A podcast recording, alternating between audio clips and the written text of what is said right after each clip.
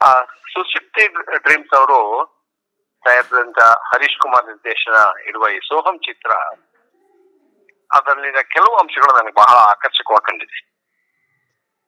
Philosophical journey of individuals ಅನ್ನೋದು ನೀನೇ ಚಿತ್ರತಂಡವೇ ಹೇಳಿದಂತ ಘೋಷವಾಕ್ಯ.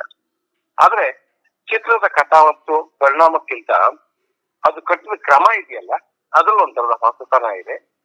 ಅದು ನನಗೆ ಬಹಳ ಆಕರ್ಷಕವಾಗಿ ಒಂದ್ ಸಿನಿಮಾ ಮಾಡೋದಕ್ಕೆ ದೊಡ್ಡ ಚಿತ್ರತಂಡ ಇರಬೇಕು, ಅತ್ಯಾಧುನಿಕವಾದಂತ ತಾಂತ್ರಿಕ ಪರಿಣಾಮ, ಪರಿಕರಗಳು ಇರಬೇಕು ಅನ್ನೋದು ಪ್ರಚಲಿತವಾದ ನಂಬಿಕೆ.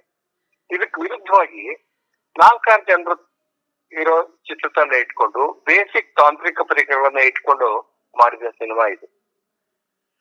ಇದರಿಂದಾಗಿ ಈ ಮಾರುಕಟ್ಟೆ ಆಮಿಷಗಳು ಮತ್ತು ಒತ್ತಡಗಳಿಗೆ ಎದುರಿಸಲ್ಲ ಅದಕ್ಕೆ ತಲೆಬಾಗದೆ ಪರ್ಸನಲ್ ಸಿನಿಮಾ ಎನ್ನುವಂತ ಒಂದು ಸಿನಿಮಾ ಮಾಡುವ ಒಂದು ಮಾದರಿಯನ್ನ ತೋರಿಸ್ಕೊಟ್ಟಿದೆ.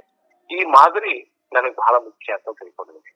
ಆ ಮಾದರಿ ಅನೇಕರಿಗೆ ಪ್ರೋತ್ಸಾಹ ಕೊಡುತ್ತೆ ಅಂತ ನನಗೆ ಅನಿಸಿಕೆ ಕೊಟ್ಟೆ ಚಿತ್ರದ ಬಗ್ಗೆ ನನ್ನ ಚಿತ್ರಕಥೆ ಪರಿಚಿತ ಅನ್ಸುತ್ತೆ. ಆದ್ರೆ ಆ ಚಿತ್ರಕಥೆಯನ್ನ ಕಟ್ಟೋದಕ್ಕೆ ಬಳಸಿದ ವಿಜುವಲ್ಸ್ ಇದೆಯಲ್ಲ, ಅದನ್ನು ಒಂದ್ ಸಸ್ತನ ಇದೆ, ವಿಭಿನ್ನತೆ ಇದೆ. ಅದ ಆ ಹೊಸತನವೇ ಆ ಚಿತ್ರಕಥೆಗೆ ಒಂದು ತರಹದ ಪುಷ್ಟಿ ಕೊಟ್ಟಿದೆ. ಪ್ರಾಯಶಃ ಆಳ ಮತ್ತು ಹೊರವು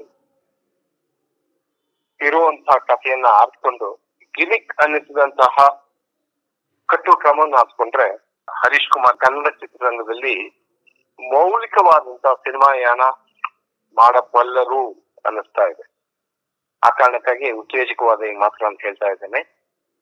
ಕನ್ನಡ ಚಿತ್ರರಂಗದ ಇವತ್ತಿನ ಅಗತ್ಯಗಳಲ್ಲಿ ಈ ತರಹದ ಸಿನಿಮಾಗಳು ನೀಡುವ ಆ ಬಹಳ ಅಗತ್ಯ.